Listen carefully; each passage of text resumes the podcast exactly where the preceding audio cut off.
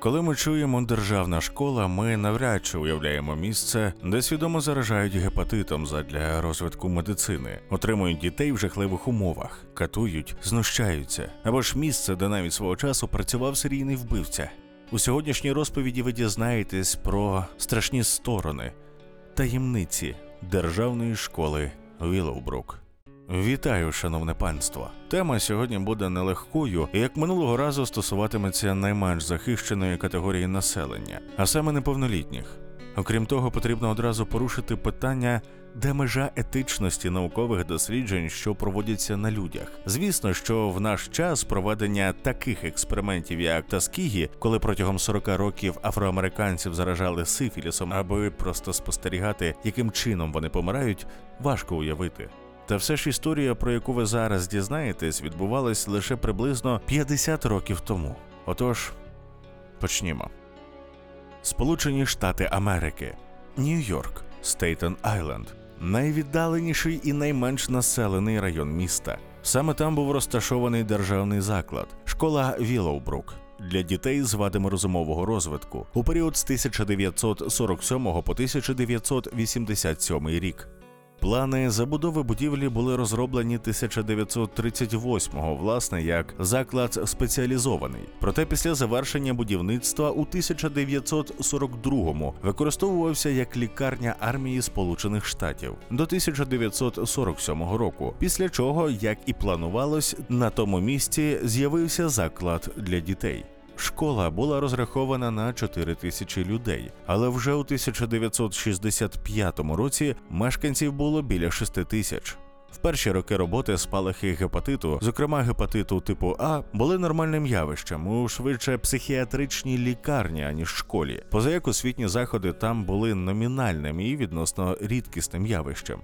У 1955 році на порозі спецзакладу з'являється доктор Сол Кругман. Оскільки пан Кругман був дослідником гепатиту і кору, від якого теж панувала висока смертність у школі, він не міг знехтувати ситуацією з розповсюдженням хвороб, тому вирішив повернути її на свою користь і займатися їх вивченням безпосередньо в осередку. Але яким ж чином? Як можна зрозуміти з перенаселеності, заклад мав попит, тому що подібних у США було одиниці, відповідно, мав значний список очікування. Чим в якості маніпуляції і скористався Сол Кругман, обіцяючи влаштувати дитину в заклад інколи навіть в кращі умови, чим у інших. В обмін на згоду батьків на процедури, які він називав звичайним вакцинуванням. Поза як у Віловбруці вже були спалахи гепатиту. Проте правда виявилась страшнішою. Так званим вакцинуванням було намірене зараження неповнолітніх вірусним гепатитом типу А, шляхом годування їх екстрактом з фекалій, вже інфікованих хворобою, який домішувався до їжі.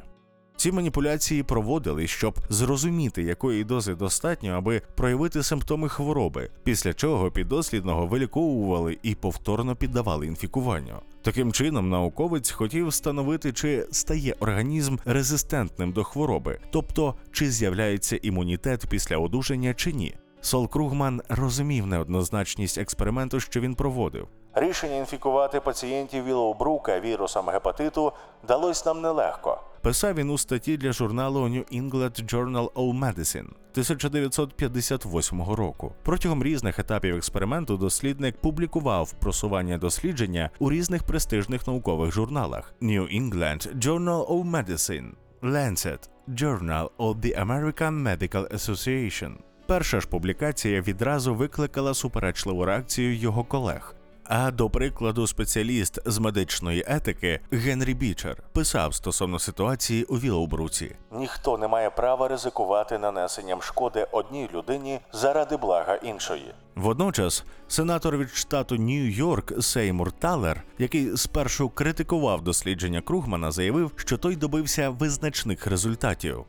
1965-го сенатор від штату Нью-Йорк Роберт Френсіс Кеннеді, молодший брат 35-го президента США Джона Кеннеді, без попередження відвідав школу і був шокований тим, що люди далі цитую живуть у бруді та нечистотах. Їхній одяг лахміття у кімнатах, в яких комфорту і радості менше ніж у клітках, в які ми саджаємо тварину зоопарку. Після цього громадськість вперше масово заговорила про Віловбрук як про склад душевно хворих людей, які були залишені там сім'ями або ж іншими спеціалізованими службами для того, щоб вони мали догляд та турботу, але отримали абсолютно протилежне відношення. Дона Стоун, захисниця розумово неповноцінних дітей, а також жертв жорстокого поводження з дітьми, отримала доступ до школи. Вона описувала перенаселені, брудні умови життя у закладі та недбале ставлення до деяких його мешканців.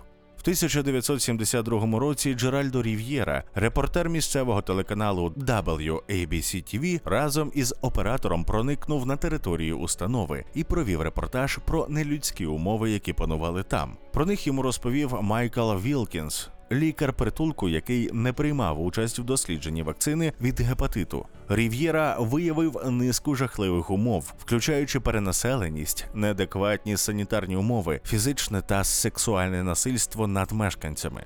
Пізніше для порівняння журналіст відвідав кілька закладів у Каліфорнії і встановив, що умови були значно кращими. Хоча, можливо, на це безпосередньо вплинуло саме викриття ним ж жахів Віллоубруку. Минуло майже 50 років, а у мене все ще не вертаються сльози. Умови були жахливими. Джеральдо згадував, як бачив голих, покритих власними фекаліями неповнолітніх, що бились головою об стіну. Думаю, я відчував себе приблизно як солдати, що звільняли полонених з концтаборів. Після розголосу і позовів до суду штат Нью-Йорк прийняв рішення зачинити двері державної школи для дітей з вадами розвитку Віллоубрук. Останній пацієнт покинув заклад 17 вересня 1987 року. Також як наслідок викриття було прийнято національний акт для нормалізації захисту піддослідних. Проте, згідно з розслідуванням New York Times у лютому 2020-го, багато з 2300 випускників навчального закладу, які живі сьогодні, все ще страждають від жорстокого поводження. The Times повідомила, що у 2019 році було 97 повідомлень про фізичне насильство з боку працівників групових будинків, у яких мешкають випускники Вілоубруку, а також 34 звинувачення у психологічному насильстві та сотні інших випадків недбалості та іншого жорстокого поводження, як от неналежне використання засобів обмеження чи ізоляції. У 2011 році колишній мешканець державної школи Віллоубрук, науковець на ім'я Ентоні Торон, написав християнський молитовник Молитви Ентоні, який був натхнений проведеним часом і насильством, зазнаним там. Як я казав на початку, також в спецшколі працював санітаром серійний вбивця Андре Ренд, також відомий як Кропсі. І навіть переховувався там після закриття. Про нього детальніше ви можете дізнатися у відео на каналі про міські легенди, які виявилися справжніми злочинами. А що ж Сол Кругман? Експерименти у Віллоубруці були лише початком його кар'єри. У 1972 році науковець став президентом американської спільноти педіатрів. 1983-го він був нагороджений американською премією в галузі медичних наук, а саме премією Альберта Ласкера за суспільно значиму діяльність в галузі охорони здоров'я. Все життя Кругман захищав дослідження у Вілоубруці і в 1986 році написав: Сьогодні я переконаний так, як і в той час, що наші дослідження були етичними і виправданими. Кругман помер 1995 року, і в його некролозі в газеті The New York Times Вілоубрук практично не згадувався. Підсумувати я хочу двома цитатами. Доктор Кругман відкрив не лише штами гепатиту А і Б, але й безсумнівно пришвидшив розробку вакцини проти гепатиту Б. Каже Пол Офіт, педіатр і директор центру освіти в галузі вакцинування в дитячій лікарні Філадельфії. Проте він додає: Я не думаю, що є якесь виправдання тому, аби заражати дитину вірусом, який може її вбити. Вакцинолог Моріс Хіллеман. Ці експерименти були найнеетичнішими з тих, які коли-небудь проводились над дітьми у Сполучених Штатах. Отож, де вона? Межа етичності? Чи вартувало воно того? Дякую, що були зі мною. І пам'ятайте, не варто боятися темряви, варто боятися тих, хто ховається у ній.